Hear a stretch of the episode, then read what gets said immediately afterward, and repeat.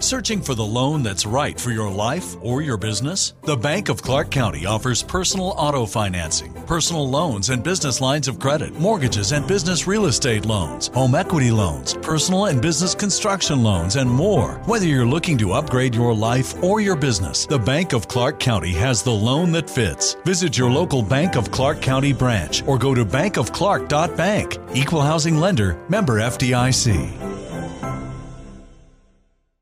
Download the BetMGM Sports app and place a $10 moneyline wager on any NBA playoff game to win $200 in free bets if either team hits a three pointer. Use code Champion200. Visit BetMGM.com for terms and conditions. 21 years of age or older to wager. Virginia only. New customer offer. All promotions are subject to qualification and eligibility requirements. Rewards issued as non withdrawable free bets or site credit. Free bets expire seven days from issuance. Please gamble responsibly. Gambling problem? Call 1 888 532 3500. It is Sunday, June 27th, 8:45 p.m. This is Writing Walks and I'm your guide, Alex Telander. As you can probably tell by the lack of ambient nature sounds, I'm back in my little studio this time, recording this episode of Writing Walks, but I have kind of a good excuse for it. I was originally hoping, and I'd mentioned this on Twitter and a few places too, to record a Writing Walks episode when I was on vacation in Yosemite National Park. Unfortunately, as things always happen when you're traveling and you think you've packed everything you needed and you discover when it's too late that you've forgotten something and in this case I forgot any sort of recording mic. I tried to see if my fancy headphones would have some recording option, but they did not. And then just recording straight into my phone wasn't going to be good enough. So unfortunately, I wasn't able to record an episode of Writing Walks in Yosemite as I'd hoped to, as gorgeous of a place it is, and it would have been perfect to do one there. Um, I did at least think about the episode I would have liked to have recorded there. And it took me a few days. I was there for three nights and four days, and it took me a little while to kind of come up with a topic that I wanted to talk about that included where I was in this unique place and, and what I could talk about that would relate to writing. And like I said, it took me a few days, and then I kind of stumbled on the idea of conflict. I know I've talked about conflict in a previous episode as one of the subjects, but sometimes when you're writing or trying to write a story, and like as I said before, you, you want to have conflict. You want to have constant conflict to drive the the pace and the tension and the adventure in your story. And sometimes it can be a little tricky to find what sort of conflict you want, the right kind of conflict, or even just, you know, kind of come up with ideas for conflict that you want to use in your story. And so, as I was enjoying the beautiful nature of Yosemite, this was um, a subject that was coming to me of conflict. That conflict is all around us. You kind of just have to practice a little and get used to seeing where it is and how it is and how it affects everything around you. So that's what this episode is about conflict and how it is all around us and kind of how to find it, how to look for it, and how to use it in your writing when you need to come up with ideas for conflict. So this was planned to be recorded in Yosemite, so I did want to talk a little bit about Yosemite at first. So it's Yosemite National Park, one of the first national parks to be founded in the U.S., and it is about a four and a half hour drive from me, headed pretty much east, a little bit north, and then east.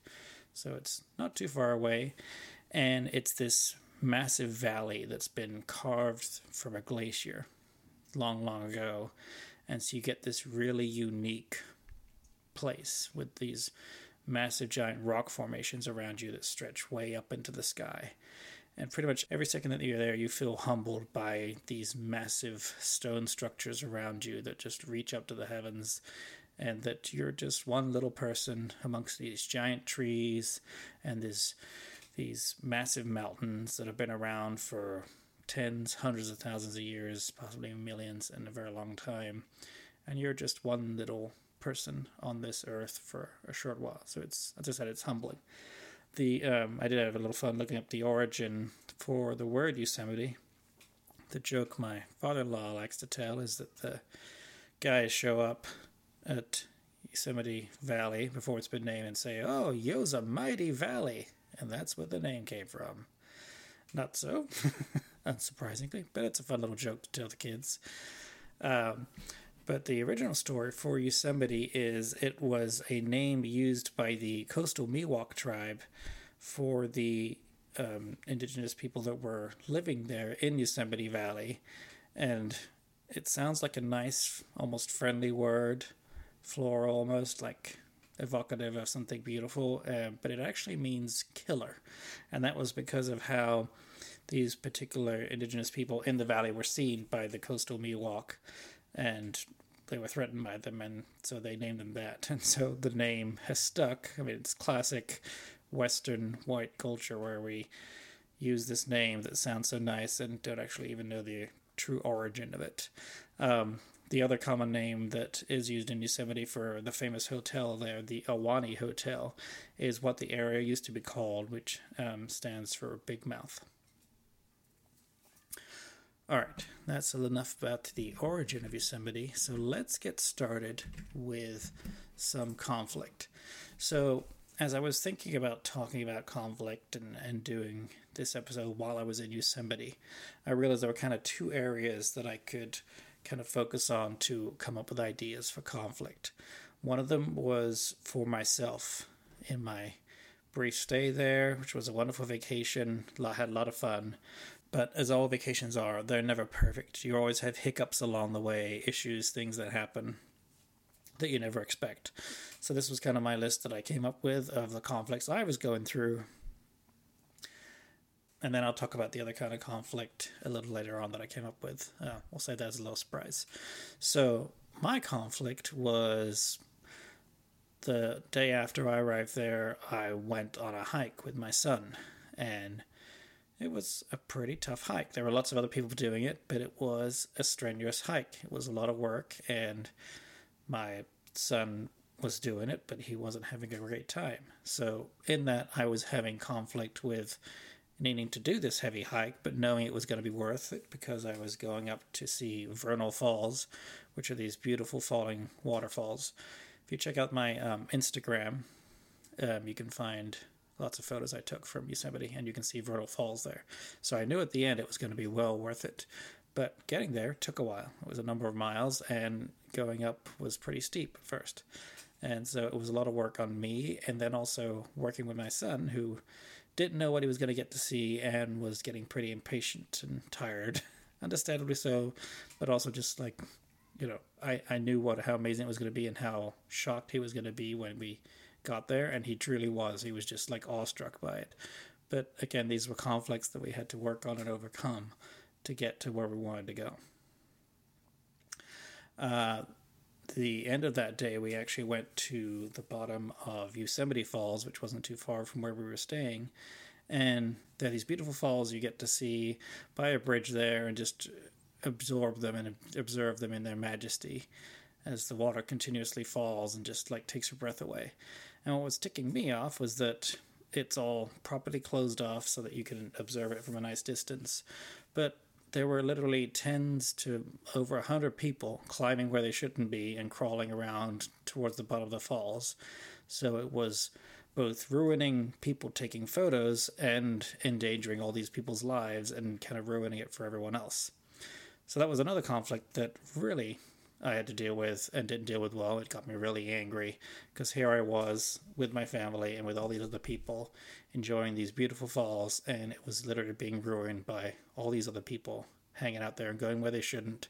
And say one of those people gets hurt, possibly even killed because they could be could fall and really hurt themselves, then they might shut this whole place down. You know, so that was another conflict I felt myself dealing with and got really angry with, and it took me some time to kind of cool down after that. Um, another kind of almost inane one is um, where we were staying. There were these little, basically, um, buildings of of rooms that we're staying in. There are different names, and then there's all various parking around the place to get to it. But there's only so much parking, and so some days I would get a pretty close spot to park. Other days I'd have to park further away again, this seems simple thing, a, a simple little everyday thing, but it is a form of conflict because having to park further away, I would have to drop my family off closer, make sure I could find a parking place later on, then walk. minor stuff again, but it was a conflict, something I had to solve and overcome to achieve what I wanted. Uh, another tricky one that I dealt with was just being familiar with the place. I hadn't been back to Yosemite in 17 years when I went there on my honeymoon. I remembered lots about that honeymoon, but I don't remember, you know, exactly how the roads were and how it was all laid out. And so I had to learn that and get comfortable with it. Also, normally there's a free shuttle service running around the whole valley floor, and that wasn't available this time because of COVID. It was about to be available in a couple weeks, but it wasn't available this time. And so it was me navigating my way around, and there were a lot of one way streets and a lot of driving. Again, not so bad because the views are always just spectacular nonstop, but still, it was a thing where I had to work on getting comfortable with knowing my way around. Now, next time I go back, I'll feel like a totally different person because I know the layout much better and much more comfortable with it. I've overcome that conflict and have reached a new level. Uh, and then this little last one, which is kind of it's probably the funniest one of them all, was um, when we were taking showers there. There'd only be so much hot water, and it felt like certain times of the night the water would just be warm and not really hot, and then sometimes it would be hot and then go away pretty quick. I don't know if it's because there was limited water there or just because it was so busy with the number of people there or what it was. But again, it was some nights we just had to have lukewarm showers or almost cold showers, and some nights it wasn't nice and warm. So, again, a little conflict, but something that you just had to deal with and can. When you add things like this, details of these kind of conflicts that you achieve in your characters, it helps to have the reader kind of connect with those characters because they understand these conflicts and that how how they're overcome, how they're gotten through is something that the reader themselves might have done, or at least can relate to in some way. And it, you know, like I said, it forms a stronger bond between the reader and the characters and keeps them hooked more to the story. Okay, now for the other part of the conflict other type of conflict that I came up with, which was conflict in nature. As I was looking all around at all my hikes and walking around and trips and stuff I did through Yosemite Valley and seeing all this beautiful nature, I also saw conflict everywhere I looked. Just going back to the very beginning of how this valley was formed, it was a giant piece of rock and then this massive ice river, a glacier, cut its way through the valley and made this giant, you know, hole through it. That glacier was overcoming a conflict in its own way and cutting through the valley to get to where it wanted to go. In a way, that is conflict. Everywhere I'm surrounded by waterfalls and rivers, all kind of forming, all kind of going their own way in this specific direction, and all kind of carving and making their mark upon the rocks and the ways they're going you can see over time how they've carved shapes into the rocks and through the rocks and different currents and ways they were going that has you know led to them getting to where they needed to go. And you know go back tens even hundreds of years it looked a little different because they you know the extent to what they've done to a, the the amount of carving and eroding of the stone hadn't been as great back then um, I was even reminded this, especially on our uh, little hike up to Vernal Falls, that there was one spot where there was this little tiny, like, streamlet trickle thing coming through the mountain, and there, that that little bit of water had found a way to get through the mountain and not become part of the river and create its own special pathway to make its way to eventually joining the river much further down. So again, in a way, this little streamlet had overcome its conflict and created a new way to get to the river.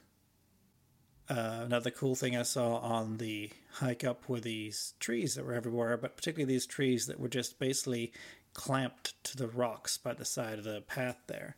They weren't buried deep in soil. They were you could see their roots just reaching all around and they were forming this like tenuous hold around all these rocks and almost like a grasping hand around a stone. So it was just impressive to see how these trees had evolved to survive here and live on these bare rocks as opposed to being buried deep in soil with their roots reaching down.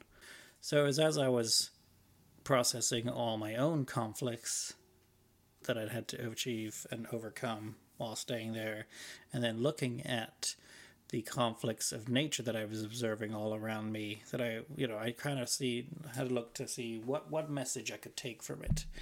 And the one I came up with is seeing here is that life is about balance, but it's also about conflict. You seek to achieve that balance to make things even and work for you. But along the way, there's constant conflict that you have to assess and deal with and overcome. And that's how you get to that balance. You know, the saying life isn't easy comes from that. It's clear that with this massive ecosystem here in the Yosemite Valley, that it was a case of everything kind of living in this special harmony, working together with the trees and the water and the plants and everything.